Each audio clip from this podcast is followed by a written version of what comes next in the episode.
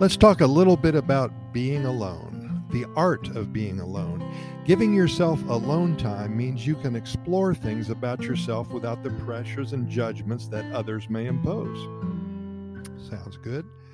Having time to yourself is critical for growth and personal development.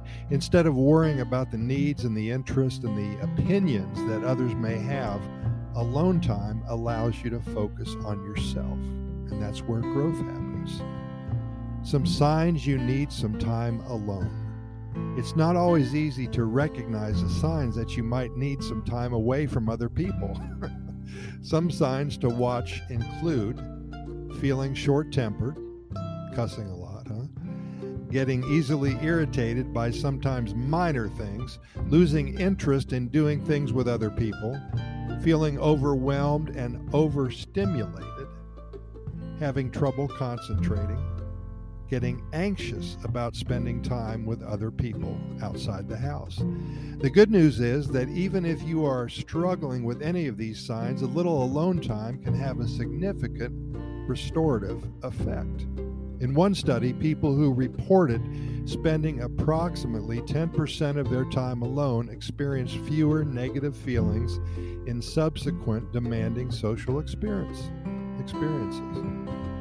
People tend to be social creatures, and research has shown that social connections, of course, are vital for both emotional and physical well being.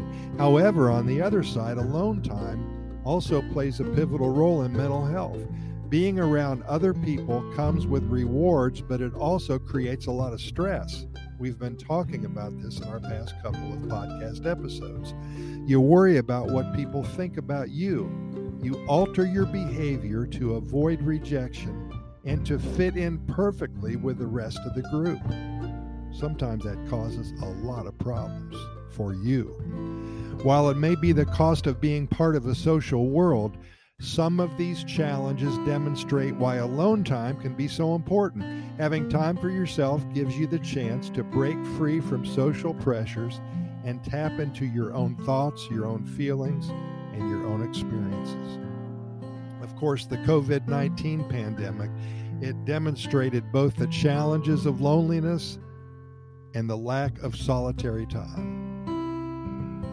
Where many people struggled with feelings of isolation and loneliness, others faced the challenges of suddenly spending a great deal of time in close quarters with family members or roommates. Blurred work life boundaries and a lack of time apart meant that many people were suddenly struggling with a complete lack of alone time. We have been in the business of assisting individuals and families in their move to Costa Rica for over 20 years now, and we've helped them with setting up their new lives here. And we do stay in touch with most of our clients, even after 10, 15, 20 years. They become our friends. Many with whom we speak, those who are alone for one reason or another, they all seem to agree that being alone in Costa Rica is rather exciting. It's a positive thing. There is such a bond to nature, such biodiversity to the plants, to the animals here, that they never seem to be lonely. Being alone and being lonely is totally different because of what Costa Rica has to offer each and every one of us. Being happy and having lives that are fulfilling can be achieved with or without a partner.